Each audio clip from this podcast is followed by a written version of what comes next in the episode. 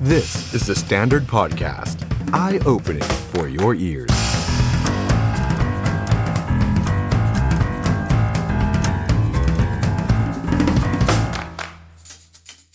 สวัสดีครับ ต้อนรับทุกท่านเข้าสู่ The Standard Now กับผมออฟชัยนนท์หานคีรีรัตน์นะครับ วันนี้เรากลับมาเจอกันอีกครั้งนะครับ หลังจากที่ผ่านพ้นช่วงวันหยุดยาวมาคบูชาไปนะครับ เราเจอกันครับวันนี้วันอังคารที่ 27 กุมภาพันธ์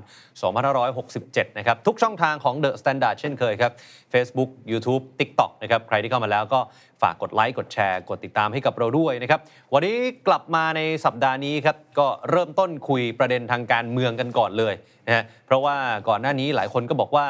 จับตาไปที่บ้านจันทร์สองล่านะครับนี่อาจจะกลายเป็นศูนย์รวมทางการเมืองของประเทศไทย หลังจากที่คุณทักษิณชินวัตรอดีตนายกรัฐมนตรีได้รับการพักโทษหรือไม่นะครับ แล้วดูเหมือนว่าก็จะเป็นไปตามนั้น เพราะทันทีที่คุณทักษิณได้รับการพักโทษนะครับ ก็มีบุคคลสำคัญระดับ VIP เข้าพบไปแล้ว 2 รายด้วยกันนะครับ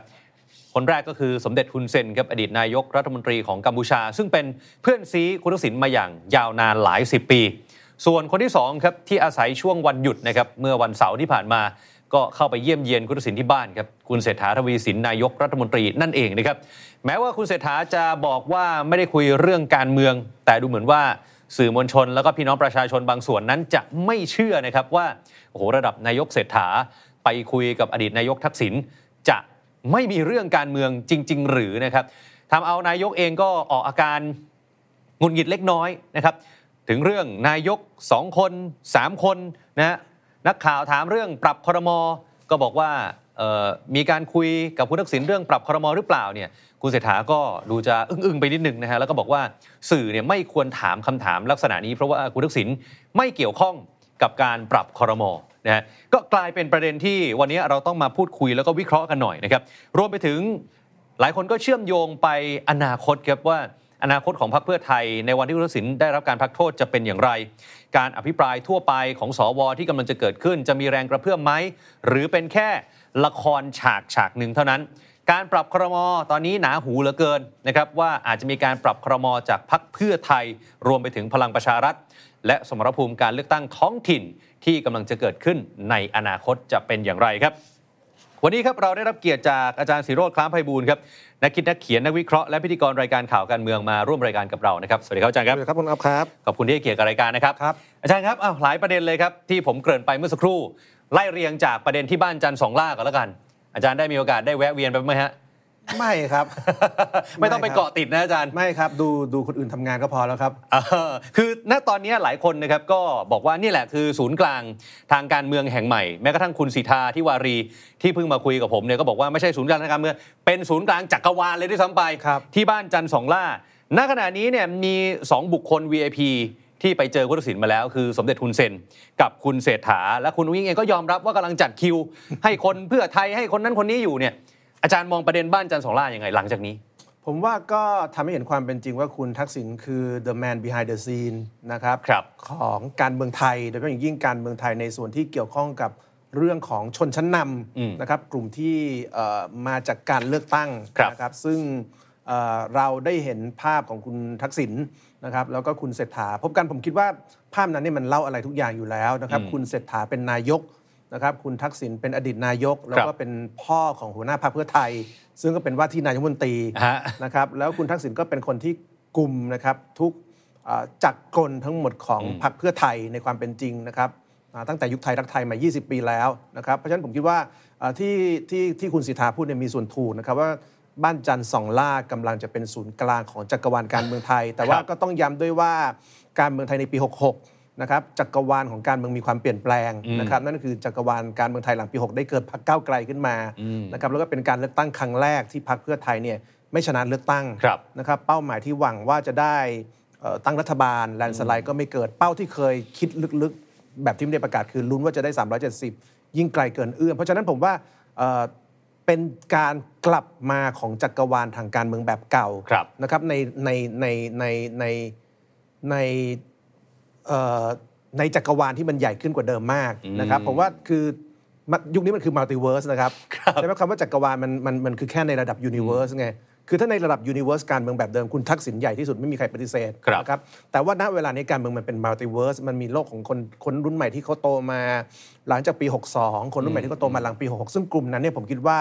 เขาไม่ได้มองว่าคุณทักษิณเนี่ยเป็นศูนย์กลางของจักรวาลทางการเมืองของเขาเพราะฉะนั้นผมว่าหนึ่งก็คือคุณทักษิณกลับมาเป็นเซนเตอร์ ครับ นะครับของจักรวาลทางการเมือง แต่ว่าขณะเดียวกันก็เป็นจักรวาลทางการเมืองแบบเดิม ซึ่ง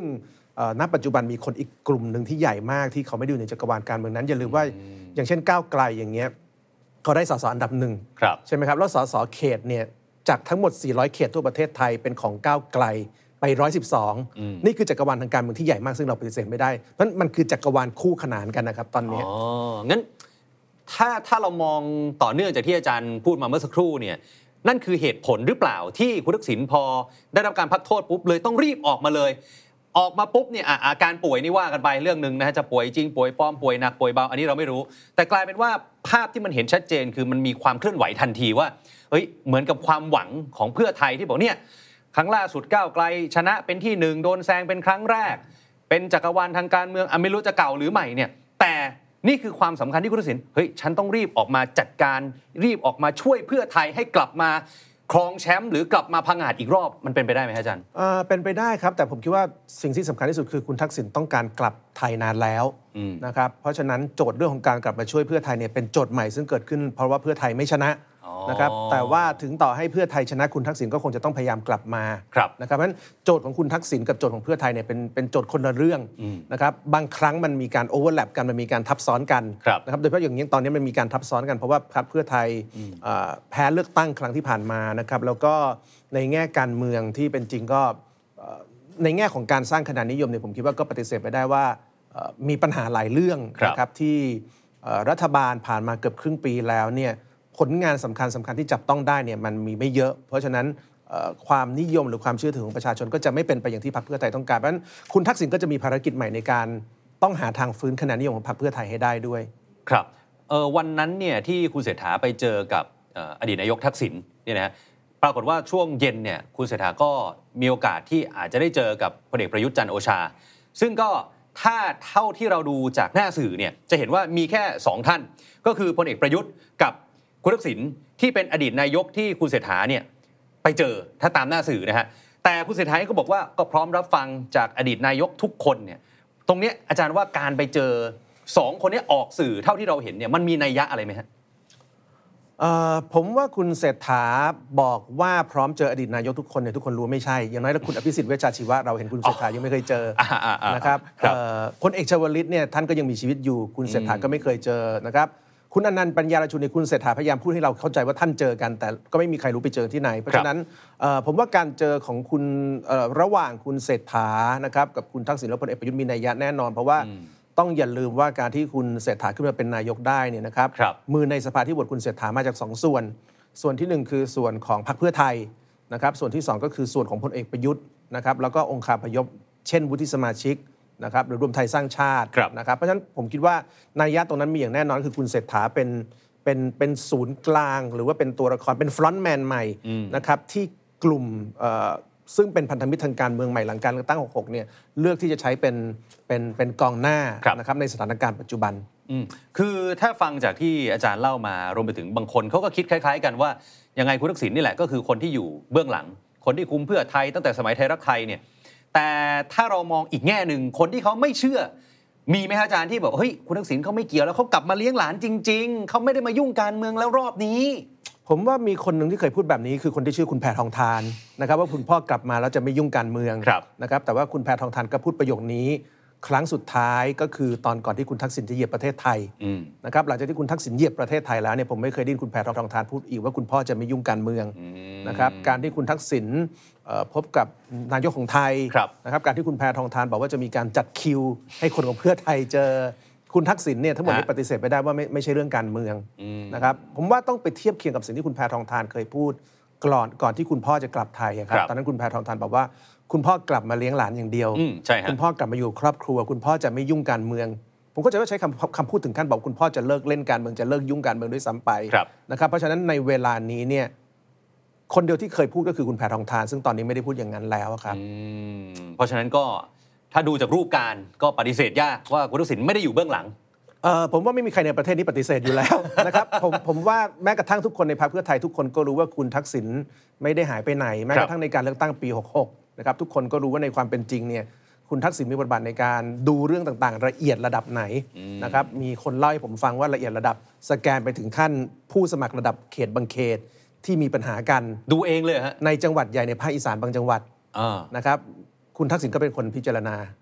นะครับซึ่งเป็นเรื่องปกตินะครับแต่ไม่ได้แปลว่าคุณทักษิณชี้นำนะครับ ครับ เพราะนั่นจะเป็นประเด็นทางกฎหมาย อืม แต่บอกว่าคุณทักษิณมีส่วนในการแสดงความเห็นไหมเนี่ยผมว่ามีมีส่วนอย่างแน่นอน ครับ ซึ่งนั่นก็นำมาซึ่งคำถามของสื่อที่ทำเอาคนในรัฐบาลเริ่มออกอาการหงุดหงิดกันเล็กน้อย ก็คือกรณีนายก 2 คน นายก 3 คน 4 คน จนกระทั่งคุณภูมิธรรมเวชยชัย รองหัวหน้าพัก และเป็นรองนายกถึงขั้นออกมาทวีตอันเนี้ยฮะ นายกท่านปรีไทยมีคนเดียวชื่อเศรษฐาทวีสิน ไม่รู้ใช้จินตนาการขั้นไหนถึงได้ฝันไปไกล ถึงขั้นมีได้ถึง 2 3 ถึง 4 คน กลับมาอยู่กับความจริงครับตื่นครับตื่น เร่งตื่นเร็วๆเถิดครับ ตกลงสื่อจุนจ้านไปหรือเปล่าฮะอ่ะพูดกันตามๆหรือสื่อเสียมเปล่าอาจารย์แบบเอ้ยเขาบอกว่ามีนายนายกคนเดียวไง นายกก็มีคนเดียว แต่คนที่ใหญ่กว่านายกมีกี่คนนะครับไอ้คนที่ใหญ่กว่านายกเนี่ยแหละคือนายกในความเป็นจริง คือคือนายกมีคนเดียวอยู่แล้วแน่นอน เพราะว่าใน อ่า ตำแหน่งนายกเป็นตำแหน่งที่ต้องโปรดเกล้า ครับ มันตำแหน่งนายกเนี่ยมีคนเดียว อืม แต่คนที่ใหญ่กว่านายกเนี่ยมีอีกเพียบ เพราะฉะนั้นเวลาคนเขาบอกว่าประเทศเนี้มันมีนายกหลายคนความหมายคือ คนที่ใหญ่กว่านายกเนี่ยคือนายกที่ de facto อ๋อน ายกในความเป็นจริง คือคนที่เมื่อพูดอะไรแล้วเนี่ยคนที่มีตำแหน่งนายกต้องฟัง ครับ นะครับผมคิดว่าคุณคุณภูมิธรรมก็ก็น่าจะเข้าใจว่าไม่มีใครไม่รู้เรื่องการเมืองจนกระทั่งบอกว่าประเทศนี้มีนายกได้หลายคน นายกมีได้คนเดียวอย่างแน่นอน ครับ นะครับแต่ความหมายที่คนพูดก็คือว่าในรัฐบาลนี้มันมีคนอื่นที่ใหญ่กว่านายก อืม และเป็นคนซึ่งเมื่อพูดแล้วเนี่ยนายกต้องฟัง ครับ นะครับคุณภูมิธรรมก็อาจจะต้องอธิบายกับสังคมว่าจริงหรือเปล่านะครับ อ๋อ ที่คุณภูมิธรรมคิดว่าถ้าคุณทักษิณพูดเนี่ยคุณเศรษฐาฟังไหมอะครับผมผมว่าลองถามทุกคนในเพื่อไทยก็ได้ครับว่า อ่า ถ้าคุณเศรษฐาเอ่อถ้าคุณทักษิณแนะนำอะไรบางอย่าง คิดว่าคุณเศรษฐาจะฟังหรือบอกว่าพี่ครับผมไม่ฟังพี่ อืม มันไม่มีทางเป็นไปได้ในโครงสร้างการเมืองแบบพรรคเพื่อไทยครับที่ถ้าคุณทักษิณพูดแล้ว ครับ ณเศรษฐาจะไม่ฟังนะครับ คุณทักษิณคือจักรวาลของการเมืองแบบเพื่อไทย ครับ องค์คาพยพต่าง ๆ ของพรรคเพื่อไทย ฮะ สื่อต่างๆของพรรคเพื่อไทยนะครับทีมไอโอ IO ต่างๆของพรรค ครับ มันเชื่อมโยงอยู่แถวๆนั้นหมดนะครับเพราะฉะนั้นไม่มีความเป็นไปได้เลยที่ถ้าคุณทักษิณพูดอะไรแล้วคุณเศรษฐาจะไม่ฟัง สิ่งนี้ไม่มีวันจะเกิดขึ้นนะครับแล้วมันไม่ใช่แค่กรณีคุณเศรษฐา ครับ เรามองย้อนกลับไปนะครับในอดีตที่มีนายกจากฝ่ายคุณทักษิณซึ่งไม่ใช่คนในครอบครัวชินวัตรอย่างเช่นเอ่อคุณสมัครสุนทรเวชนะครับคุณสมัครสุนทรเวชในช่วงที่เป็นนายกเนี่ยคุณสมัครก็เพิ่งพ้นจากตำแหน่งผู้ว่ากทมนะครับแล้วก็ในแง่พักการเมืองพักประชากรไทยเนี่ยถือว่าไม่ประสบความสำเร็จแล้วนะครั ครับ บ เป็นช่วงขาลงของคุณสมัคร แต่คุณทักษิณตอนนั้นไทยรักไทยโดนยุบนะครับคุณทักษิณก็ไปหยิบคุณสมัครมาเป็นนายกนะครับเพราะว่าต้องการใช้ภาพความเป็นอำมาตย์ของคุณสมัคร ในการตอบโต้กลุ่มที่กล่าวหาคุณทักษิณหลังปี 49 ว่าล้มสถาบันนะครับแต่แต่แต่ผมคิดว่าคนที่ตามการเมืองบังเอิญในช่วงคุณสมัครเนี่ยคุณภูมิธรรมไม่มีบทบาทนะครับ ครับ คุณภูมิธรรมอาจจะลืมว่าคุณสมัครเนี่ยนะครับเริ่มไม่ฟังคุณทักษิณ อืม นะครับเพราะคุณสมัครก็เป็นคนที่อยู่ในการเมืองมานานนะครับ ได้เป็นนายกเพราะคุณทักษิณแต่พอไม่ฟังคุณทักษิณเนี่ยอาพอสารรัฐธรรมนูญ เอาคุณสมัครออกจากตำแหน่งโดยหาว่าทำกับข้าวแล้วผิดกฎหมายเนี่ยสิ่งที่มันเกิดขึ้นคือในการโหวตนายกครั้งใหม่เนี่ยพักพลังประชาชน ซึ่งเป็นเอ่อลูกของพรรคไทยรักไทย แล้วก็คุณสมัครเป็นหัวหน้าพักเนี่ยนะครับไม่เสนอชื่อคุณสมัครกลับมาเป็นนายก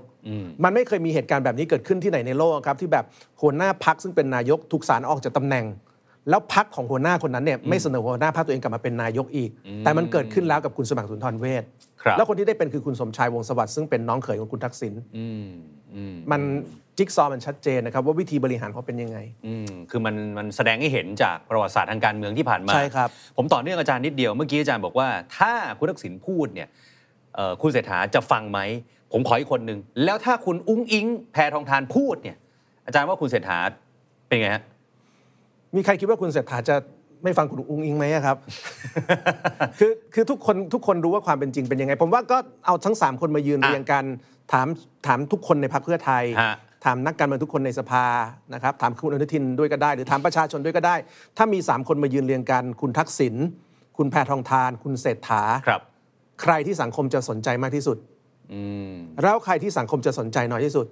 ครับ แล้วก็ถ้าเอา 3 คนมาเรียงกันคือคุณทักษิณคุณแพทองทานคุณเศรษฐา ใครที่เมื่อพูดแล้วสังคมจะไม่สนใจ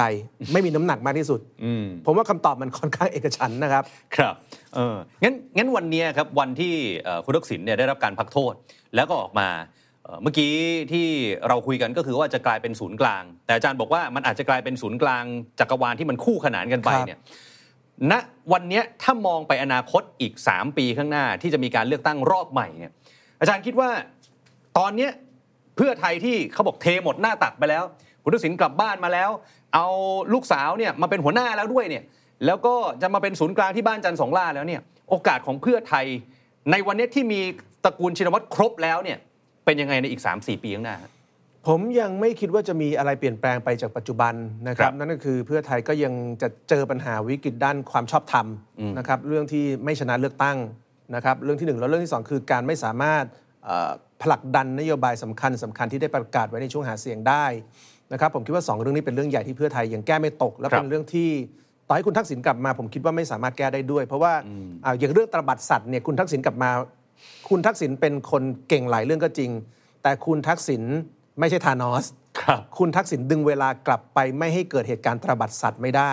แล้วผมว่าการตระบัดสัตว์เนี่ยเป็นเรื่องใหญ่นะครับคราวหน้าถ้าเพื่อไทยลงเลือกตั้ง คุณแพทองทานลงเลือกตั้ง ทุกครั้งที่คุณแพทองทานปราศัย จะถูกตั้งคำถามว่าที่พูดคราวนี้เนี่ยจะตระบัดสัตว์อีกไหมเพราะเรื่องนี้คุณทักษิณไม่สามารถแก้ได้นะครับ เรื่องของการผลักดันผลงานต่างๆเนี่ยผมคิดว่าคนจำนวนหนึ่งมองว่าถ้าคุณทักษิณกลับมานโยบายต่างๆ ของเพื่อไทยที่ล่าช้าเนี่ย จะได้รับการเร่งให้เกิดขึ้นนะครับ ผมคิดว่าไม่แน่ เพราะว่าหลายนโยบายเนี่ยเป็นนโยบายซึ่งมันมีข้อจำกัดของกฎหมาย ครับ อย่างเช่นการแจกเงิน 1 0,000นะครับซึ่งมันใช้วิธีการกู้นะครับคุณทักษิณจะอยู่หรือไม่อยู่เนี่ยมันมีกฎหมายการกู้ ไม่ได้แปลว่าเมื่อคุณทักษิณกลับมา กฎหมายการกู้หายไป ครับ นะครับหรือเรื่องค่าแรงขั้นต่ำเพื่อไทยประกาศว่าปี 67 ค่าแรงจะได้ 400นะครับต่อให้คุณทักษิณกลับมาเนี่ยนะครับคณะกรรมการค่าจ้างก็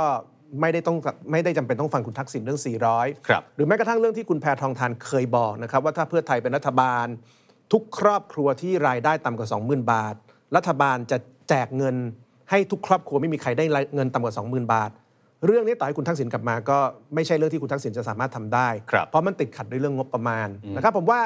อย่างเดียวที่คุณทักษิณอาจจะทำได้คือเร่งกระบวนการในรัฐบาลที่อาจจะล่าช้าให้ให้เร็วขึ้น ค ก รับ ระชับอำนาจในส่วนรัฐมนตรี เช่น ผมคิดว่าพอเราเห็นคุณทักษิณกลับมาเนี่ยรัฐมนตรีหลายคนขยันมากขึ้น อย่างเช่นคุณสุริยะ อ่า เห็นไหมครับ คุณสุริยะเนี่ยเป็นคนที่รับผิดชอบเรื่องคมนาคม ใช่ครับ เอ่อปัญหาถนนพระรามสองมีมานานนะครับคุณสุริยะรู้รู้เท่ากับคนไทยว่าพระรามสองติดมาก แต่ว่าคุณสุริยะแทบไม่ได้ทำอะไรเรื่องพระรามสองเลย จนกระทั่งโซเชียลโพสต์เรื่องพระรามสองว่าทำให้หัวหินพัง ครับ คุณเศรษฐาเห็นแล้วมีอารมณ์นะครับก็เลยบอกว่าต้องเร่งแก้ ฮะ แล้วคุณสุริยะก็มารับลูกทันที คุณสุริยะเป็นรัฐมนตรีคมนาคมมาจะครึ่งปีแล้วอะครับทำ ไม่รู้จ เพิ่ ริง ๆ หรือ มีใครในโลกนี้ไม่รู้ว่าถนนพระรามสองติดนะครับ อ่า ผมว่าหลานผมปสามยังรู้เลยครับ แล้วก็ก่อสร้างไม่เสร็จสักที ผมห้าสิบปีแล้วอะครับ เออ คนรู้กันทั้งประเทศเพราะฉะนั้นผมคิดว่าถ้าคุณทักษิณกลับมาอาจจะทำให้เกิดการเร่งทำงานในส่วนของรัฐมนตรีได้นะครับแต่ว่าเรื่องข้อติดขัดต่างๆ ที่เป็นเรื่องทางกฎหมายเนี่ยเรื่องนั้นคุณทักษิณไม่สามารถแก้ได้ ครับอืมซึ่งเดี๋ยวประเด็นเนี้ยน่าสนใจมาก เดี๋ยวผมจะชวนอาจารย์คุยต่อ ครับ เรื่องของการปรับครมนะแต่ก่อนจะไปถึงเรื่องนั้นเนี่ยณวันเนี้ยแม้ว่าจะเป็นรัฐบาลสลายขั้วตามที่เพื่อไทยเขาบอกนะฮะเหลืองแดงเนี่ยจับมือกันนะไม่มีอีกแล้วนะแต่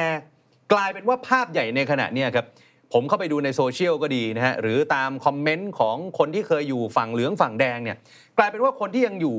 หรือเคยอยู่ฝั่งที่ไม่ชอบคุณทักษิณเนี่ยฝั่งเหลืองเนี่ยทุกวันนี้ก็ยังด่าคุณทักษิณนะฮะ ก็คือก็ยังจับผิดอ่าเรื่องอาการป่วย เรื่องอภิสิทธิ์ชน เรื่อง VVIP กลายเป็นว่าเหมือนกับภาพใหญ่ในในความเป็นจริงเนี่ยก็คือยังไม่ชอบคุณทักษิณอยู่ดี แม้ว่าตัวนักการเมืองเนี่ยจะเข้าไปอยู่ร่วมกันแล้วก็ตามเนี่ยตรงนี้อาจารย์มองยังไงว่าเอ้ยเหลืองแดงเขาไม่ได้ต่อกันติด หรือมันแค่ร่วมรัฐบาลเพื่อจัดตั้งให้สำเร็จอะไรอย่างเงี้ย ผมว่าที่คนที่บอกว่าเหลืองแดงต่อกันติดนี่คือคนที่มองเฉพาะการเมืองในมุมนักการเมือง ครับ นะครับซึ่งนักการเมืองเป็นมนุษย์เผ่าพันธุ์พิเศษ ซึ่งพร้อมจะต่อกันติดได้ตลอดเวลาอยู่แล้ว ครับ ถ้ามีตำแหน่งรัฐมนตรีมาออฟเฟอร์นะครับถ้ามีโอกาสในการ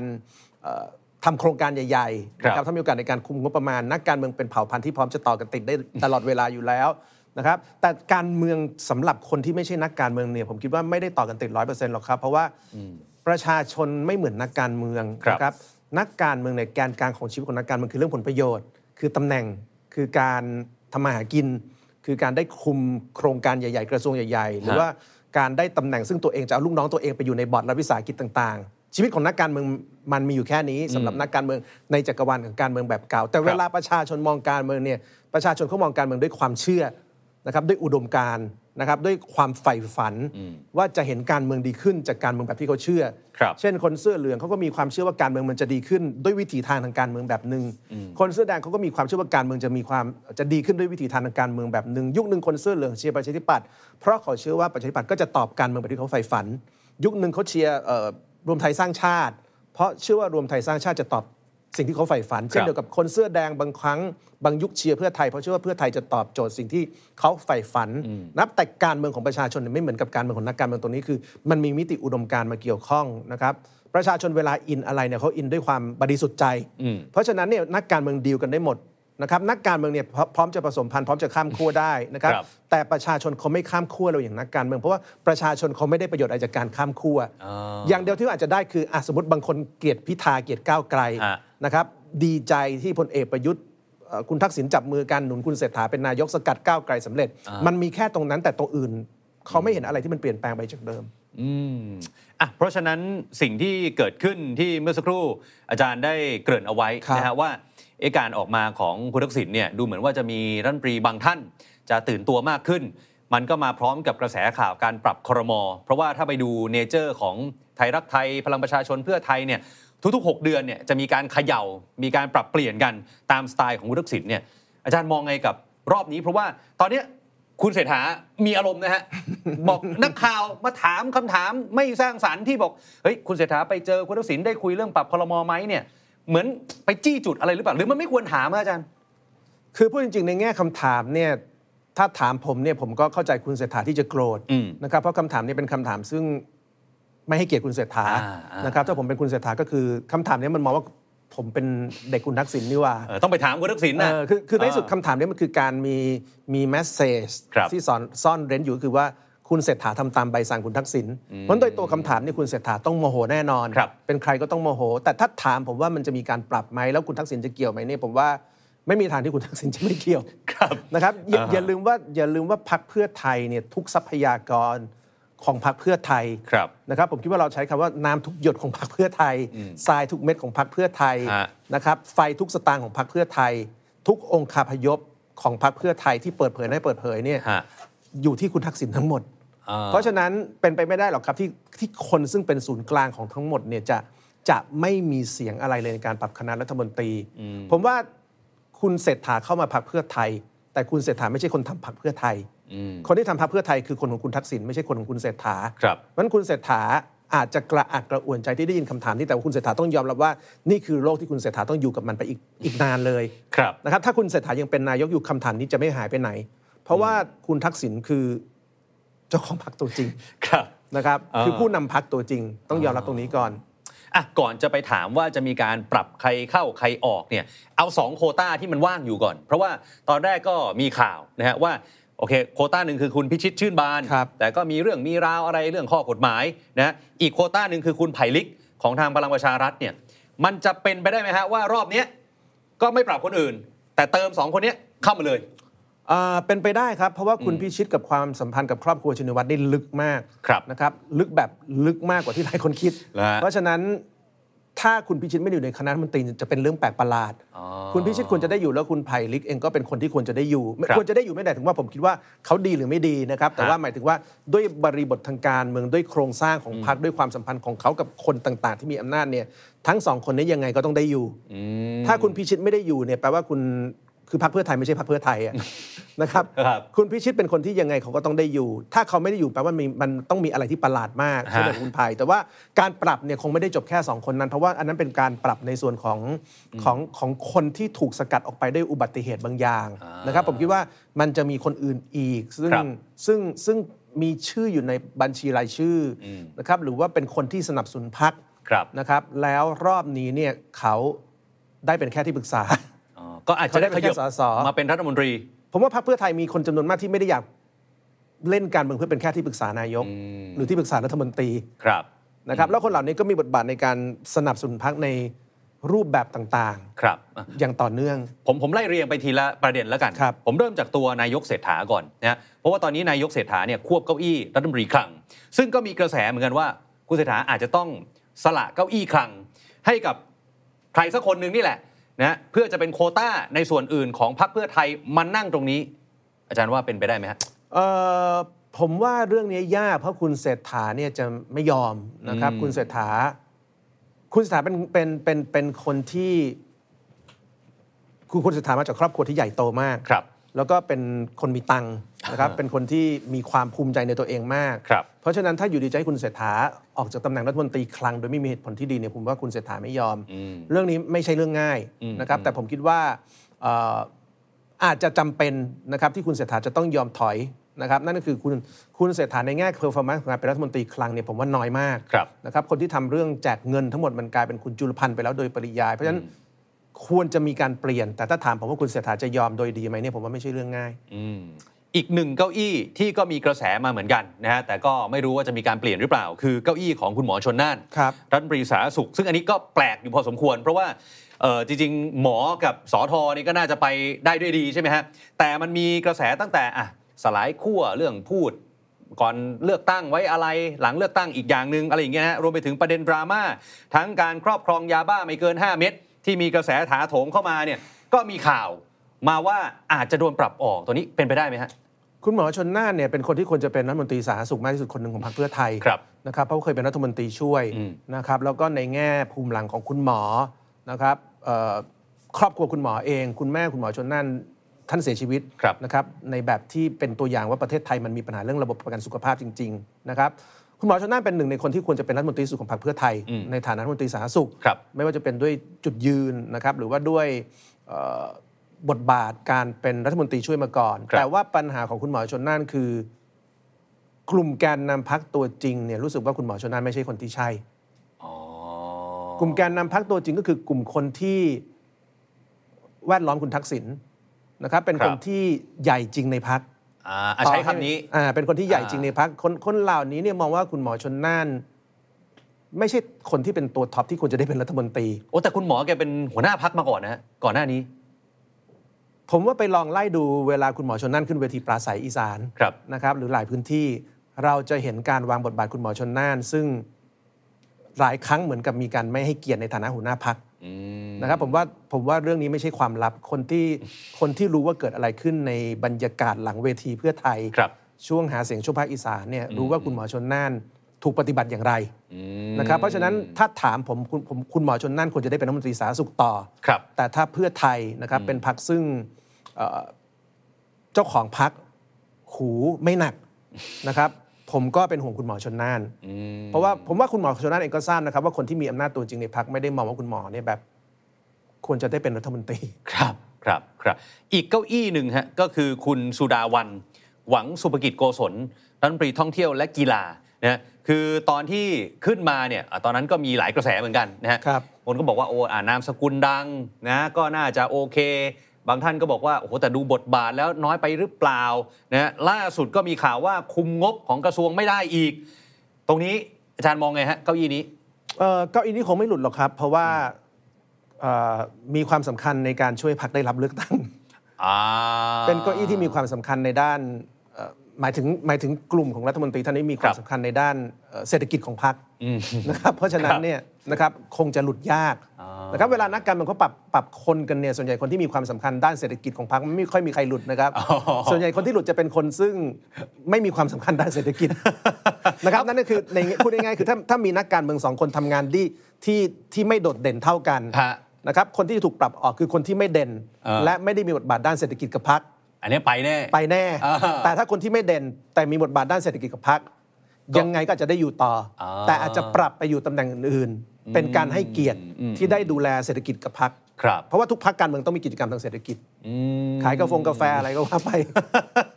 โอ้แบบนี้พี่น้องประชาชนฟังเนี่ยเขาอาจจะรู้สึกได้นะฮะอาจารย์ว่าโอ้โหแบบนี้เอ่อโควต้ารัฐมนตรีนี่มันก็ไม่ได้ขึ้นกับความรู้ความสามารถของแต่ละคนเลยหรือเปล่าฮะ ผมว่ามันก็ขึ้นนะครับ แต่มันจะไม่อาจจะไม่ใช่ปัจจัยชี้ขาดผมว่าทุกพักการเมืองเวลาเลือกคนเป็นรัฐมนตรีเขาก็คงจะพยายามเลือกคนที่ดีที่สุดเท่าที่จะดีได้ ครับ แต่ในการในการเอาคนเข้ามาอยู่ในตะแกรงก่อนที่จะล่อนว่าใครดีที่สุดเนี่ย ฮะ มันมีปัจจัยพิเศษ อ่า นะครับคือปัจจัยด้านเศรษฐกิจนะครับ ครับ การ เศรษฐกิจของพรรค เศรษฐกิจของพรรคนะครับในช่วงการเลือกตั้งเนี่ยปัจจัยนี้มันเป็นปัจจัยสำคัญในการล่อนคนมาก่อน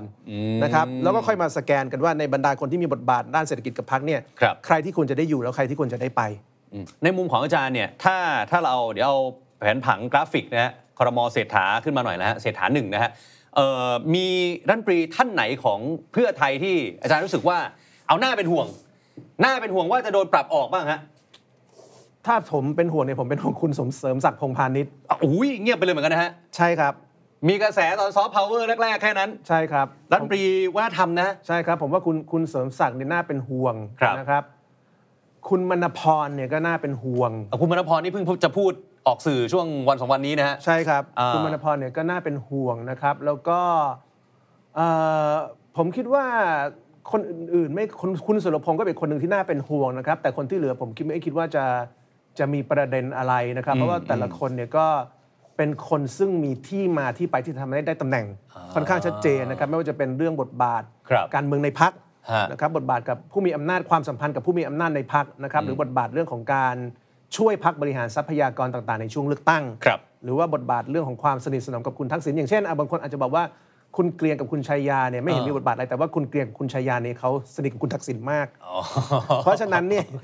ยังไง อัน ยั นี้ ไง เป็น เขา อีก ก็ ปัจ ไม่ จัยหลุด หนึ่ง ยังไงก็ไม่หลุด อ๋อ ยังไงก็ไม่หลุด อย่าลืมนะครับว่าเวลาคุณทักษิณไม่ได้อยู่ในไทยเนี่ย ฮะ คนหนึ่งที่เวลามีการจัดงานเลี้ยงวันเกิดแล้วมักจะมีคุณทักษิณวิดีโอคอลเข้ามาเนี่ยคือคุณเกรียง อ่าอ่า แล้วเวลามีทีไรเนี่ยจะเป็นประเด็นทุกครั้งเพราะจะมีคำพูดเด็ดๆหลุดออกมาตลอด จากการเลี้ยง จากการเลี้ยงไม่ ครับ คุณเกลียงเนี่ยคงไม่หลุดคุณชายาคงไม่หลุดนะครับ คุณคุณจักรพงศ์ก็คงไม่หลุด เพราะว่าเป็นคนที่เอ่อ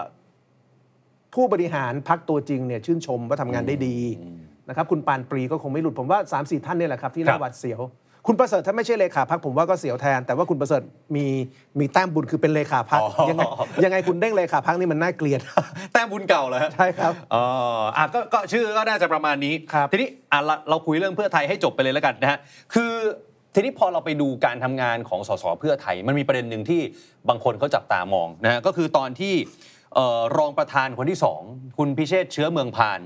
มีประเด็นในสภาตอบโต้กับคุณชาดาไทเศษ ซึ่งเป็นสสภูมิใจไทยรัฐมนตรีช่วยมหาดไทยนะฮะ ปรากฏตอนนั้นคนตั้งข้อสังเกต ครับ นะว่าโอ้โหเนี่ยอ่ะ ข้างหลังคุณชาดา นะยืนกันเต็มไปหมดเลย แต่พอไปดูรองประธานพิเชษฐ์เนี่ยจังหวะนั้นเขาเขาสังเกตว่า ไม่มีสสเพื่อไทยลุกขึ้นมาช่วยพูด หรือประท้วงคุณชาดากลับหรืออะไรเลย คือปล่อยให้สองคนโต้กันอย่างเงี้ยฮะอาจารย์เออ ก็ผมว่ามันก็สะท้อนว่าคุณพิเชษฐ์นะครับ ไม่ได้มีฐานฐานอำนาจอะไรในพักนะครับผมว่าอันนี้เป็นเรื่องปกตินะครับ นั่นก็คือในเอ่อเส้นทางของคนเป็นนักการเมืองนะครับ ที่ถ้าคุณได้ได้ได้หลุดจากแทร็กของการเป็นรัฐมนตรีไปเป็นแทร็กของการ เออ มีตำแหน่งสภาเนี่ย ครับ แปลว่าคุณไม่ได้มีฐานอำนาจอะไรในพักแล้ว อ๋อ นะครับคนคนคนที่เป็นนักการเมืองทุกคนเขาอยากอยู่ในเส้นทางของการเป็นรัฐมน ตรี นะครับไม่มีใครอยากไปอยู่ในตำแหน่งสภา ถ้าเขาเขาเป็นได้เนี่ยนะครับ ถ้าเลือกได้ ถ้าเลือก นะฮะ คือตำแหน่งประธานสภารองประธานสภามันมีอะไรอะครับ อืม มีลูกน้องคือข้าราชการ ครับ นะครับรองประธานสภาผมไม่รู้มีลูกน้องกี่คน เออ นะครับ เออ แต่มันเทียบไม่ได้กับรัฐมนตรี เพราะฉะนั้นผมว่าเป็นธรรมชาติที่นักการเมืองแบบเก่านะครับมอพอมองเห็นคนที่เป็นรองประธานสภาก็จะรู้ว่าเออก็ก็แค่นี้แหละ ก็แค่รองประธานนะระหว่างรองประธานสภากับรัฐมนตรี เออ เกรงใจรัฐมนตรีดีกว่าต่อให้จะเป็นรัฐมนตรีต่างพรรคเพราะถ้าคุณถ้าคุณถ้าคุณเข้าใจและคุณเข้าถึงกับรัฐมนตรีได้ดีเนี่ย ฮะ รัฐมนตรีก็ทำให้ทำเขาสามารถทำให้การทำหน้าที่ของสสของคุณเนี่ยมันมันง่ายขึ้นหลายเรื่องนะติดขัดอะไรก็โทรไปได้พี่ผมมีเรื่องให้ช่วย อ่าอ่าอ่า เออพี่เด็กผมไปโดนนั่นโดนนี่พี่ช่วยได้ไหมแต่รองประธานสภาช่วยใครไม่ได้นะครับ อ่าย ยกเว้นคุณจะฝากคนไปเป็นแม่บ้านในส ภา แค่นั้นนะครับ อ๋ออ่ะอ่ะพอเห็นภาพเลย เพราะฉะนั้นรองประธานสภากับรัฐมนตรีนะครับยังไงรองประธานสภาสู้รัฐมนตรีไม่ได้ต่อให้ต่างพรรคก็ตาม อืมอ่ะเพราะฉะนั้นไหนๆเราพูดถึงภูมิใจไทยก็แวะไปภูมิใจไทยนิดหนึ่ง ครับ ดูเหมือนภูมิใจไทยเนี่ยโควต้ารัฐมนตรีจะแข็งแรงสุดไหมฮะ ไม่น่าจะมีการปรับเปลี่ยนอะไรแม่อาจารย์ ไม่น่าจะมีนะครับ แล้วก็เป็นพักซึ่งน่าจะแฮปปี้สุดกับการได้กับกับการอยู่ในโครงสร้างรัฐบาลแบบนี้ด้วย ครับ นะครับอย่าลืมว่าภูมิใจไทยเนี่ยเอ่อได้เป็นรัฐมนตรีมหาดไทย อืม ซึ่งปกติตำแหน่งรัฐมนตรีมหาดไทยจะต้องเป็นของเลขาพักอันดับหนึ่ง ใช่ครับ วันนี้เราเห็นปรากฏการณ์ประหลาดที่เลขาพักอันดับหนึ่งฝั่งรัฐบาลคือเพื่อไทยเนี่ยต้องไปคุมกระทรวงพาณิชย์ อืม นะครับส่วนเอ่อรัฐมนตรีมหาดไทยเป็นของภูมิใจไทยเพราะฉะนั้น ครับ ภูมิใจไทยเนี่ยเป็นพรรคที่ผมคิดว่าวิธีทำงานการเมืองแบบภูมิใจไทยคือเอ่อภาษาอังกฤษเรียกว่า golden share นะครับ ลงน้อยแต่ได้เยอะ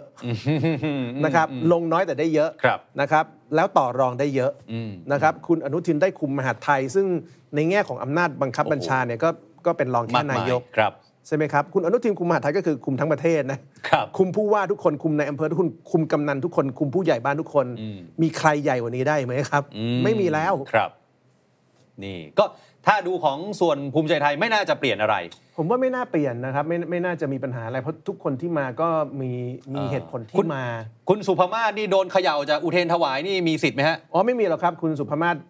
เขาอยู่กับอนุทินมานานมากเขาไม่หลุดหรอกครับ แค่นี้ไม่มีปัญหา ไม่มีปัญหาครับ ไม่มีปัญหานะ ครั ฮะ บ อ่ะนี่คือภูมิใจไทยอ่ะขยบลงมาที่พลังประชารัฐกันหน่อย เพราะว่า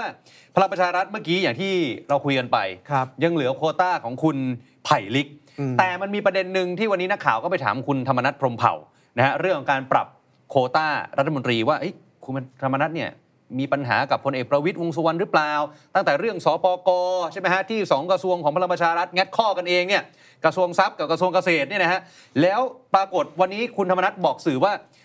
ใครจะรู้ดีเท่าผม อืม อ่ะอาจารย์มองเรื่องนี้ไงฮะ ผมว่าคุณธรรมนัทเนี่ยณเวลานี้คือหัวหน้าพักพลังประชารัฐในความเป็นจริงไปแล้ว หัวหน้าพักเลยฮะ ผมผมว่าผมว่าผมว่าในแง่ของการบริหารความสัมพันธ์ทางการเมืองทั้งหมดนะครับ ครับ คุณธรรมนัทเป็น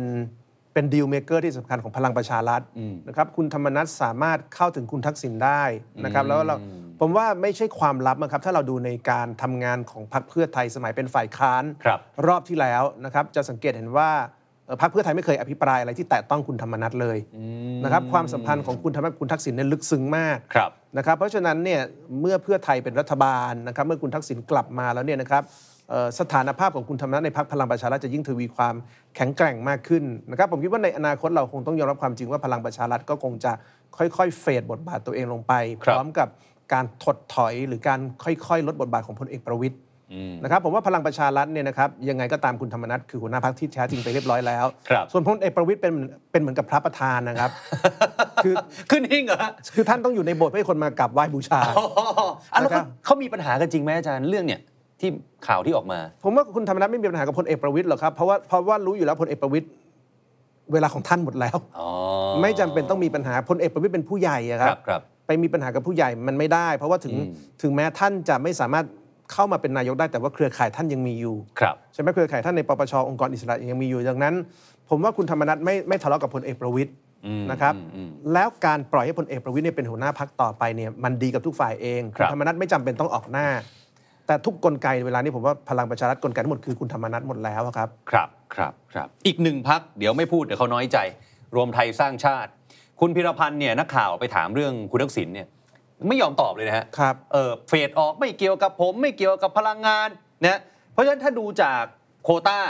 ของรวมไทยสร้างชาติในการปรับครมก็ไม่น่าจะมีอะไรไหมฮะ ไม่น่าจะมีอะไรนะครับ แต่ว่าผมก็อยากให้จับตามอง เพราะว่าในบรรดาพักที่ร่วมรัฐบาลกันในเวลานี้พักที่มีความเป็นลูกน้องเก่าคุณทักษิณน้อยสุดก็คือรวมไทยสร้างชาติ ใช่ฮะ ใช่ไหมครับคุณพีรพันธ์เนี่ยไม่ใช่คนที่เคยเป็นลูกน้องเก่าคุณทักษิณเลย ครับ นะครับแล้วก็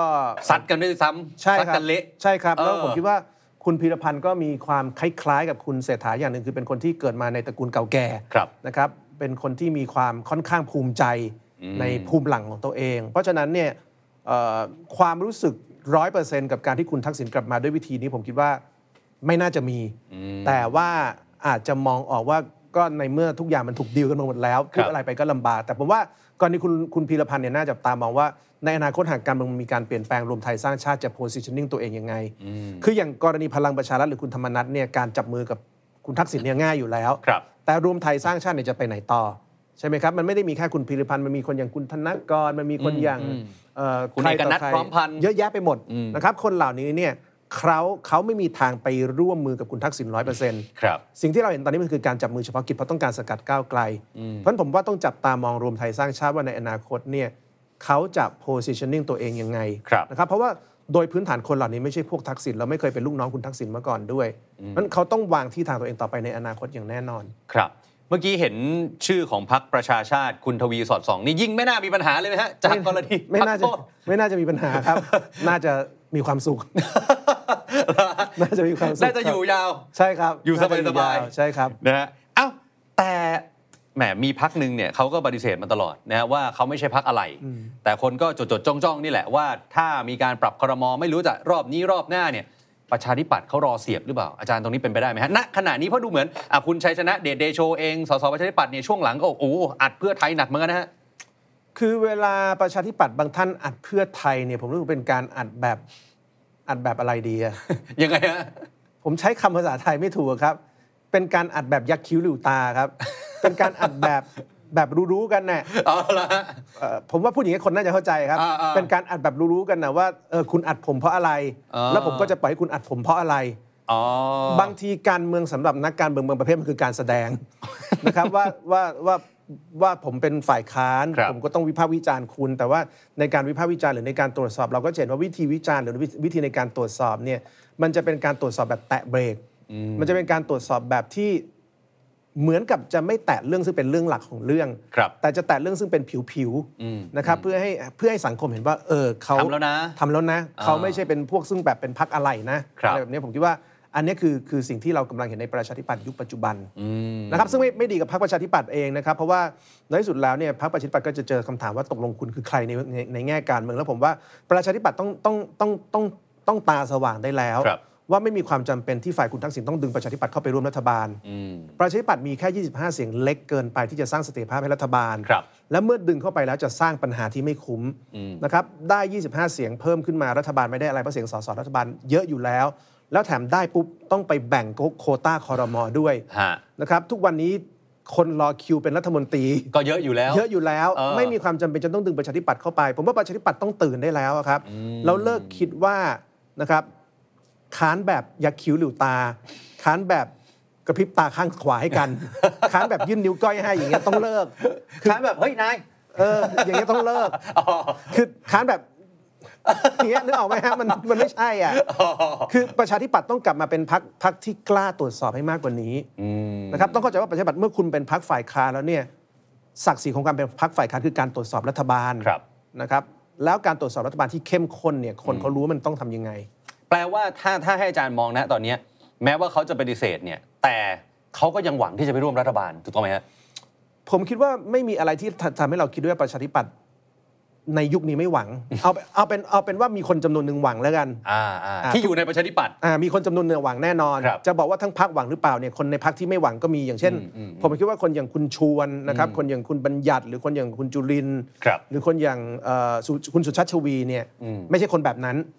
นะครับคนเหล่านี้รู้ว่าอะไรเป็นอะไรพอสมควรนะครับแต่ว่าถ้าถามว่ามีคนหวังไหมผมว่าทุกพักมันมีคนที่เล่นการเมืองเพราะหวังเป็นรัฐบาลทั้งนั้นนะครับ ครับอืมอืมอืมอืมอ่ะเพราะฉะนั้นนี่คือเรื่องของการปรับครมอที่เดี๋ยว ไม่รู้แหละฮะจะออกหน้าไหนจะปรับจริง ไม่ปรับจริง อันนี้เราวิเคราะห์กันนะอาจจะมีผิดมีถูกได้คุณผู้ชมก็แลกเปลี่ยนแสดงความเห็นกันมาได้นะครับทีนี้มาพูดถึงเรื่องของการอภิปราย ครับ ไม่ไว้วางใจกันหน่อย เพราะว่าวันนี้เนี่ยคุณประกรณ์วุฒิจากก้าวไกล ออกมายอมรับนะฮะว่ามีโอกาสที่จะไม่ยื่น ไม่ยื่นอภิปรายไม่ไว้วางใจสาเหตุก็เพราะว่างบปี 67 คือยังไม่ได้ใช้เลย อืม นะฮะรัฐบาลมาแม้ว่าจะมา 6 เดือนแล้วก็ตาม แต่ว่างบปีนี้ยังไม่ได้ใช้เลยนะฮะตรงเนี้ยเอ่ออาจารย์มองยังไงว่า ก็มีโอกาสเป็นไปได้ที่จะเป็นอย่างนั้นหรือเปล่ารวมไปถึงอีกด้านหนึ่งเนี่ยสวก็กำลังจะอภิปรายทั่วไป ผมไม่แน่ใจนะครับว่าเหตุผลของคุณประกรณ์บุตรจริงๆเนี่ยคือเรื่องอะไรนะครับแต่ถ้าเกิดผมฟังเนี่ยผมก็รู้สึกว่ามันก็ฟังได้แบบแปลกๆ แปลกๆแล้วฮะ แปลกๆนะครับก็คือว่าเอ่อโอเครัฐบาลเอ่องบปี 67 ยังไม่ได้ยื่นรัฐบาลยังไม่ได้ใช้งบประมาณ แต่ว่าในแง่ของการตรวจสอบเนี่ยพักการเมืองก็น่าจะสามารถตรวจสอบการทำงานของรัฐบาลได้ เพราะว่ารัฐบาลก็ทำหน้าที่มาเป็นระยะเวลาพอสมควรแล้ว ครับ นะครับผมว่าคำอธิบายว่าจะไม่อภิปราย เพราะว่ารัฐบาลยังไม่ได้ใช้งบประมาณเนี่ยก็ แปลก ฟังแล้วไม่ได้มีน้ำหนักมากพอ ๆอ๋ออาจจะมีเรื่องอื่น ก็ถ้ามีเรื่องอื่นคุณประกรณ์วุฒิก็ควรจะบอกว่ามีเรื่องอะไร อ่าน นะครับแต่ผม อ่า คิดว่าควรจะมีคำอธิบายว่าทำไมไม่อภิปราย เพราะว่าหน้าที่ของพรรคการเมืองคือการอภิปรายคือการตรวจสอบรัฐบาล ครับ นะครับถ้าบอกว่ารัฐบาลยังไม่ได้ใช้งบประมาณเนี่ย อืม การตรวจสอบมันไม่จำเป็นว่าต้องเป็นแค่เรื่องไม่ใช้งบนี่ครับคุณตรวจสอบเรื่องนโยบายที่ไม่เกี่ยวข้องกับการใช้งบประมาณก็ได้ เช่นเรื่องสิทธิเสรีภาพอ ครับ ย่างเงี้ยนะครับหรือว่าเรื่องของปัญหาอย่างเรื่องสปก อ่าอ่าน นะครับเรื่องตำรวจอย่างนี้เนี่ยคุณก็สามารถจะตรวจสอบได้ ครับ ทั้งหมดนี้เป็นเรื่องซึ่งไม่เกี่ยวข้องกับการใช้งบประมาณนะครับหรือแม้กระทั่งปัญหาชายแดนไทยพม่านะครับเอ่อความรุนแรงนะครับในพื้นที่ 3 จังหวัด อย่างนี้เนี่ยผมคิดว่าเป็นเรื่องซึ่งสามารถจะสามารถจะใช้การอภิปรายเป็นกลไกในการตรวจสอบได้ทั้งนั้น หรืออันนี้อันนี้ผม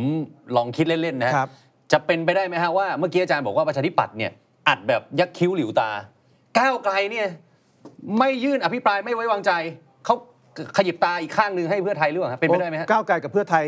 ผมว่าอย่าพูดเรื่องขยิบตากันเลยครับ ไม่ไม่ให้เอามีดแทงกันก็ยากแล้วครับตอนนี้ อ๋ออันนี้ไม่ใช่ไม่ใช่แน่นอน ไม่ใช่แน่นอนครับ เออเออเออ ไม่ใช่แน่นอนครับ ไม่มีนะฮะขยิบตา ขยิบตาเนี่ยคงไม่มีนะครับ คงเป็นเรื่องการประเมินสถานการณ์อะไรของเขา ซึ่ง อืม ต้องฟังเขาว่าในที่สุดแล้วเนี่ยมติพักจะเป็นยังไง เพราะอันนี้คุณประกรณ์วุฒิน่าจะพูดในนะมุมคขรั อง บ ประกรณ์วุฒิใช่ไหมครับ อืมอืมอืมอืมแต่ว่าถ้ามองไปในระยะยาวหรือว่าในอนาคตเนี่ย ก็ตอนนี้ความเห็นค่อนข้างหลากหลายนะฮะว่าอย่างก้าวไกลกับเพื่อไทยเนี่ย ยังมีโอกาสหวนกลับมาจับมือกันได้ไหมโอเควันนี้อาจจะไม่ได้ขยิบตาให้กันแล้ว อืม อาจจะถือมีดในคนละเล่ม แต่ในอีก 3-4 ปีข้างหน้าเนี่ย ถ้าไปดูมิตรของก้าวไกลเนี่ยก็อาจจะไม่มีแล้วนะอาจจะมีแต่เพื่อไทยมีความจำเป็นต้องกลับมาจับมือกันหรือเปล่าครับอาจารย์ เอ่อผมคิดว่าที่ผ่านมาเนี่ยก้าวไกลไม่เคยมองว่าเพื่อบอกบอกว่าเพื่อไทยเป็นศัตรูนะครับผมคิดว่าถ้าเราฟังคุณพิธา อืม นะครับหรือฟังคุณธนาธร ใช่ครับ นะครับคุณชัยธวัฒน์เองพูดเหมือนกันว่าก้าวไกลมองเพื่อไทยเป็นคู่แข่ง อืม แต่ไม่ใช่ศัตรู ครับ คู่แข่งคือ adversary อืม ศัตรูคือ enemy ฮะ นะครับ adversary กับ enemy เนี่ยแตกต่างกัน เพราะฉะนั้นผมคิดว่าในมุมของก้าวไกลเขาค่อนข้างชัดเจนนะครับแต่ในมุมของเพื่อไทยเนี่ยผมคิดว่าเราไม่เคยได้ยินเพื่อไทยพูด message เดียวกันนี้นะครับ ผมคิดว่าเราไม่เคยได้ยินเพื่อไทยคนไหนพูดว่ามองก้าวไกลเป็นคู่แข่ง ไม่ได้มองเป็นศัตรู ครับ ผมไม่เคยได้ยิน ผมไม่เคยได้ยินคุณเสถาพูดอะไรทำนองนี้นะครับผมไม่เคยได้ยินคุณแพรทองทานพูดอะไรทำนองนี้ เพราะฉะนั้นผมไม่แน่ใจว่าการกลับมา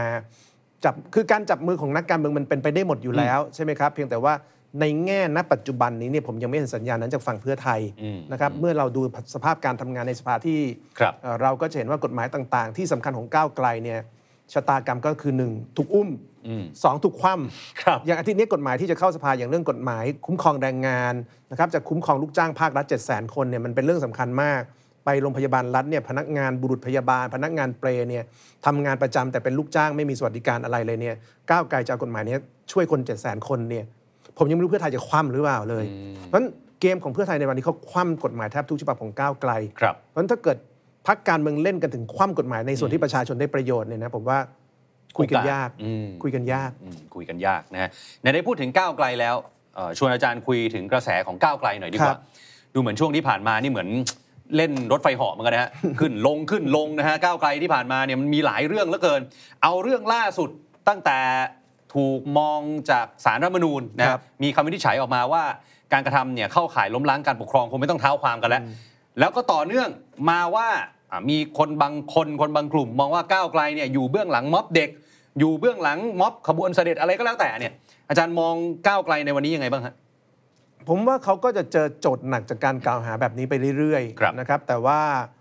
โจทย์นี้เป็นโจทย์ที่ไม่เคยเกิดหรือเปล่าคำตอบคือไม่ใช่ ครับ นะครับ โจทย์นี้เป็นโจทย์ซึ่งธนาธรเจอมาตั้งแต่ปี อืม 62 อนาคตใหม่ก็เจอมาตั้งแต่ปี 62 นะครับเอ่อก้าวไกลก็เจอมานะครับ ตั้งแต่ก่อนยุบสภา ครับ เอ่อหลังจากยุบสภาแล้วช่วงเลือกตั้งก็เจอมากขึ้น ตอนนี้ก็เจอมากขึ้นอีกเพราะฉะนั้นเขาเจอโจทย์หนักแน่นะครับ แต่ผมคิดว่าโจทย์หนักที่ผ่านมาเนี่ยมันก็ยังเป็นโจทย์ที่เขาเคยเจอมาตลอด ครับ แล้วก็ในที่สุดแล้วเนี่ยผลการเลือกตั้งมันก็เป็นอย่างที่เห็นนะครับ ผมว่าโจทย์ที่มีการโจมตีก้าวไกลเนี่ยเป็นโจทย์ซึ่งนักการเมืองไม่มีคนใครคน คือในประเทศไทยไม่มีใครอยากโดนกล่าวหาด้วยเรื่องแบบแนวทำลายสถาบัน เพราะว่ามันเป็นข้อหาซึ่งเมื่อโดนแล้วเนี่ยมันเป็นอันตราย ครับ ในประเทศนี้กับทุกคนนะครับ แต่ว่าผมคิดว่าเอ่อในที่สุดแล้วเนี่ยไอ้ชัยชนะของพรรคก้าวไกลนะครับในการเลือกตั้งปี6เนี่ยมันก็สะท้อนว่าคนมองเรื่องอื่นนอกจากเรื่องข้อกล่าวหานี้ด้วย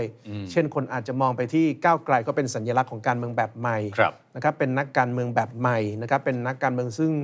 ไม่ได้เข้ามาทำงานการเมืองเพื่อทำมาหากิน อืม นะครับเพราะฉะนั้นโจทย์แบบที่มีการโจมตีเขาเป็นโจทย์ที่หนักไหมเนี่ยหนัก อืม แต่โชคดีที่ตอนนี้ จะก้าวไกลเขายังมียังมีเอ่อแต้ม บุญ จากเรื่องอื่น ครับ ที่คนนะครับยังเชื่อถือเขาจนให้น้ำหนักกับเรื่องเหล่านั้น มากกว่าเรื่องการโจมตีนะครับผมคิดว่าอย่างเรื่องเลือกตั้งครั้งที่ผ่านมาอีกเรื่องหนึงที่ก้าวไกลโดนหนักมากคือกล่าวหาว่า ถ้าเขาเป็นรัฐบาลเขาจะยกเลิกบำนาญข้าราช การ อ่าครับ ถ้าจำกันได้เนี่ยอันนี้มันหนักมากนะครับ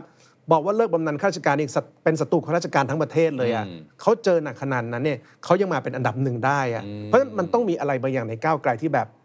เขายังได้รับความเชื่อมั่นจากคนอยู่ต่อให้เขาจะเจอข้อหาอะไรที่มัน ครับ ร้ายแรงแค่ไหนก็ตาม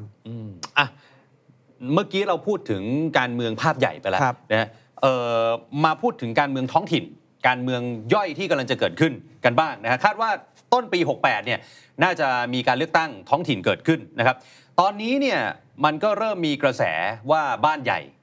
บางบ้านเนี่ยโอ้โหไปซบก้าวไกลเอาต้องเป็นต้องบอกคณะก้าวหน้านะฮะแล้วคนก็จับตาอย่างเช่น อดีตพักเพื่อไทยเนี่ยอย่างคุณทัศนีบูรณุปกรณ์ ก็มีข่าวว่าจะไปเอ่อเข้าก้าวหน้าก้าวไกลอะไรอย่างงี้นะฮะอาจารย์มองเอ่อกระแสของการเลือกตั้งท้องถิ่นยังไงบ้าง ถ้าเทียบกับการเลือกตั้งภาพใหญ่ กับการเลือกตั้งระดับประเทศ เอ่อโดยพื้นฐานแล้วการเลือกตั้งท้องถิ่นมันไม่ได้เป็นกระแสใหญ่เท่าการเลือกตั้งระดับประเทศอยู่แล้ว ครับ นะครับยกเว้นว่าจังหวัดใดจังหวัดหนึ่งจะมีคู่แข่ง อืม ที่เอ่อเชื่อมโยงกับการเมืองระดับประเทศได้อย่างชัดเจนนะครับนั่นคือปัจจัยสำคัญ ครับ นะครับตัวอย่างเช่น ในการเลือกตั้งนายกอบจที่เชียงใหม่รอบที่แล้วนะครับเอ่อมีการแข่งขันระหว่างผู้สมัครสองคนคือนายกก้อง ซึ่งพรรคเพื่อไทยสนับสนุน ครับ นะครับขนทีมจากเชียงเอ่อกรุงเทพไปปราศัยขนคุณเฉลิมไปปราศัยและตอนจบวันสุดท้ายคือ เอาจดหมายนะของคุณทักษิณอ่านบนเวที ว่าให้คนเชียงใหม่ช่วยกันเลือกนายกก้องนะครับกับอีกฝั่งหนึ่งก็คือของกลุ่มตระกูลบุรุณุปกรณ์ ครับ ที่มีคุณจตุพรไปช่วยหาเสียงนะครับกรณีแบบนั้นมันถึงเกิดความสนใจขึ้นมาแต่โดยพื้นฐานเนี่ยเอ่อการเลือกตั้งระดับนายกท้องถิ่นเนี่ยนะครับจะไม่ใช่การเลือกตั้งที่คนนอกพื้นที่สนใจมาก ครับ นะครับผมคิดว่าอันนั้นคือคือข้อเท็จจริงทีนี้ประเด็นเรื่องบ้านใหญ่จะเข้ามาอยู่ก้าวไกลหรือเปล่าเนี่ยผมคิดว่าส่วนใหญ่เนี่ยมันเป็นข่าวที่พูดกันเยอะนะครับแต่ผมคิดว่าต้องอย่างนี้ก่อนคือ ตอนนี้มันมีความเข้าใจคำว่าบ้านใหญ่ปนกับคำว่านามสกุลใหญ่ๆ อ่าครับ นะครับอย่างเช่นอ่ากรณีคุณกุ้งทัศนีบูรณุปกรณ์เนี่ยตระกูลบูรณุปกรณ์เนี่ยนามสกุลใหญ่ที่เชียงใหม่แน่ ครับ เพราะว่าเป็นนักการเมืองท้องถิ่นมา แต่ถามว่าคุณกุ้งทัศนีเนี่ยเป็นเป็นนักการเมืองแนวแบบใหญ่โตเป็นผู้อิทธิพลไหม อ่า คำตอบคือไม่ใช่นะครับผมว่าบางทีต้องแยกกันเพราะตอนที่ผ่านมาเราสับสนกันสองเรื่อง ครับ หนึ่งก็คือคนนามสกุลใหญ่ อ่า เขาต้องเป็นนักการเมืองแนวผู้มีอิทธิพล ครับ นะครับซึ่งความจริงเนี่ยมันไม่ใช่ อืมไม่ใช่ทุกคน คือนักการเมืองนามสกุลใหญ่ อ่า แล้วเป็นนามผู้อิทธิพลก็มี อ่า แต่นามสกุลใหญ่บางคนเขาไม่ใช่นามผู้อิทธิพลก็มี ครับ อ่ะอย่างเช่นผมผมนึกตัวอย่างนะครับอย่างเช่นนครศรีธรรมราชตระกูลใหญ่ตระกูลหนึ่งในอดีตคือตระกูลพิสุวรรณ อ่า อ่าอาจารย์สุรินทร์พิสุวรรณ ครับครับ นะครับถามว่า พิสุวรรณเป็นนามสกุลใหญ่ที่นครไหมเป็นแน่นอนคนรู้จักทั้งประเทศ ครับ แต่ถามว่าตระกูลพิสุวรรณเป็นตระกูลแนวบ้านใหญ่ผู้มีอิทธิพลไหมคำตอบคือไม่ใช่ อืมอืม เอ่อไปที่ 3 จังหวัดอาจารย์วันมูฮัมหมัดนอมทา ทุกคนรู้จักอาจารย์วันนอทั้ง 3 จังหวัด ครับ ทั้งประเทศรู้จักแต่ถ้าถามว่าสไตล์อาจารย์วันนอเป็นแนวบ้านใหญ่ไหม ก็ไม่ อืม อย่างเงี้ยเพราะฉะนั้นผมคิดว่าบางทีเวลาเราพูดว่าคนนั้นคนนี้เป็นบ้านใหญ่เนี่ย ครับ เราไปโฟกัสที่นามสกุล อืม ซึ่งไม่ถูกเราต้องไปดูพฤติกรรมนะครับว่าบางคนนามสกุลใหญ่ แต่คนเรามันเลือกเกิดไม่ได้ ในที่สุดคนเรามันจะเกิดในนามสกุลไหน มันเกิดจากความรักของพ่อแม่ที่ประจวบเหมาะกันในบางเวลา ครับ เกิดการปฏิสน ธิ มันมีอยู่แค่นี้ ครับ นะครับเพราะฉะนั้นผมว่าเอ่อใหญ่ไม่ใหญ่เนี่ยดูที่พฤติกรรม อย่าไปดูที่นามสกุล ถ้าถ้าอย่างนั้นแล้วเนี่ยเอ่อทางฝั่งของก้าวไกลที่ดูเหมือนว่าณขณะนี้เนี่ยการเลือกตั้งท้องถิ่นดูจะเนื้อหอมมากนะไม่ว่าจะเป็นการเคลื่อนไหว ต้องใช้ว่าคณะก้าวหน้าขออภัย ครับ คณะก้าวหน้าเนี่ยดูจะเนื้อหอมมากนะฮะตั้งแต่ว่าความเคลื่อนไหวในส่วนของตัวคณะเองเนี่ย คุณธนาธรหรือใครก็ดีเนี่ยก็ได้ลงไปในพื้นที่ในหลาย ๆ ที่เนี่ย ถ้าดูจากความเคลื่อนไหวก็น่าจะต้นๆนะหรือก่อนคนอื่นด้วยซ้ำไปเนี่ยแล้วกลายเป็นว่ากระแสจากการเลือกตั้งสนามใหญ่ที่มีต่อก้าวไกลเนี่ยยิ่งดึงดูดให้คณะก้าวหน้าเนี่ยเนื้อหอมมากเป็นพิเศษไหมอาจารย์รอบนี้ ผมผมว่าเป็นไปได้นะครับ ผมว่าเป็นไปได้ เพราะเพราะว่าเอ่ออย่าลืมว่าการเลือกตั้งครั้งนี้เนี่ยในระดับสสเขต 400 คนก้าวไกลได้ไป 112 คน ครับ มันเกินร้อยละ25 ของสสเขต คือตอนนี้ผมว่าคนยังสับสนอยู่ แล้วยังเชื่อเหมือนเดิมว่าก้าวไกลเนี่ยฐานคะแนนอยู่แค่ในเขตเมือง อืม นะครับอยู่ในแค่ในเขตเทศบาลในเขตหนึ่ง ครับ ทั้งที่ความเป็นจริงเนี่ยไอ้ร้อยสิบสองสสที่เป็นระดับเขตเนี่ยมันไม่ใช่เขตเมืองเพียเพียบเลย อืม จังหวัดตากนะครับก้าวไกลได้ในพื้นที่ซึ่งไม่ใช่เขตเมือง ครับ ขอนแก่นก้าวไกลได้ในพื้นที่ซึ่งไม่ใช่เขตเมืองนะครับระยองตราดก้าวไกลได้ในพื้นที่ซึ่งไม่ใช่เขตเมืองเพราะฉะนั้นผมคิดว่าคนที่เป็นนักการเมืองในระดับท้องถิ่นเนี่ยเขาจะเห็นสองปัจจัย ครับ ปัจจัยที่หนึ่งคือคะแนนบัญชีรายชื่อของพรรคก้าวไกลเนี่ยเป็นอันดับหนึ่งทุกจังหวัด มันแปลว่าก้าวไกลเนี่ยสามารถแย่งทิงแย่งชิง ฐานคะแนนของนักการเมืองแนวบ้านใหญ่ นักการเมืองแนวผู้มีอิทธิพลได้จริงนะครับและที่สองก็คือสอสอ ครับ จำนวนสอสอเขตที่ก้าวไกลได้ในการเลือกตั้งครั้งนี้มันเพิ่มอย่างมีนัยยะสำคัญ มันคือ 112 คนจาก 400 คน ครับ มันถือว่าเป็นตัวเลขที่เยอะมากนะครับ 112 จาก 400 มันคือเกินหนึ่งใน4ของของเขตเลือกตั้งรอบนี้เนี่ยเลือกก้าวไกล แต่ว่าในเมมโมรีของคนเราเนี่ยคนเราจะไม่ค่อยอัปเดตเวอร์ชั น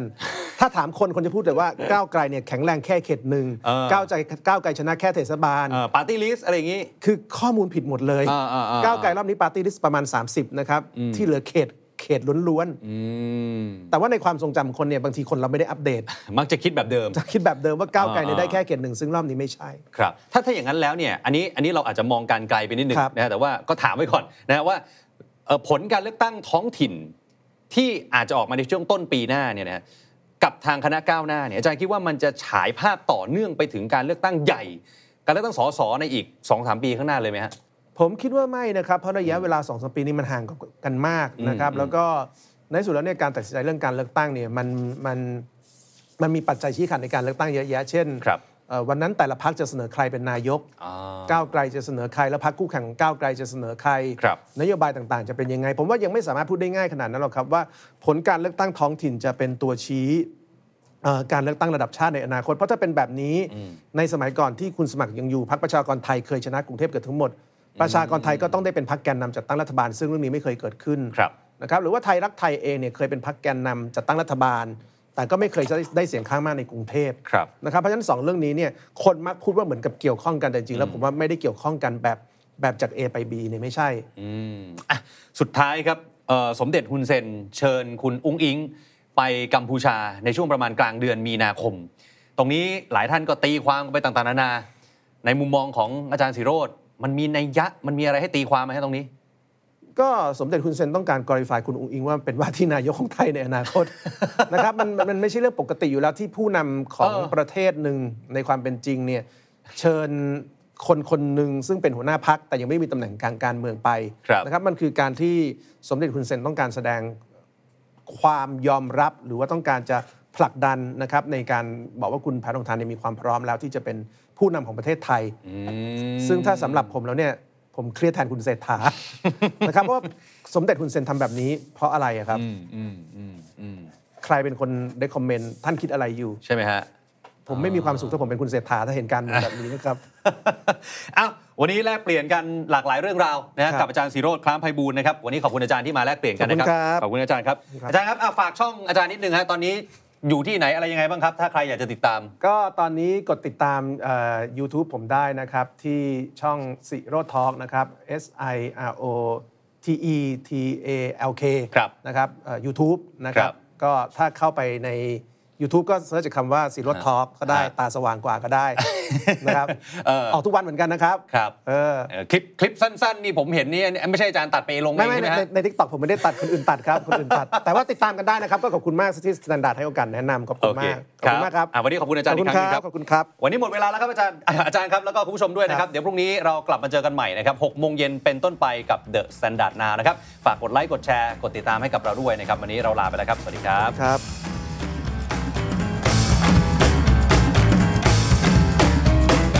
The Standard Podcast, eye opening for your ears.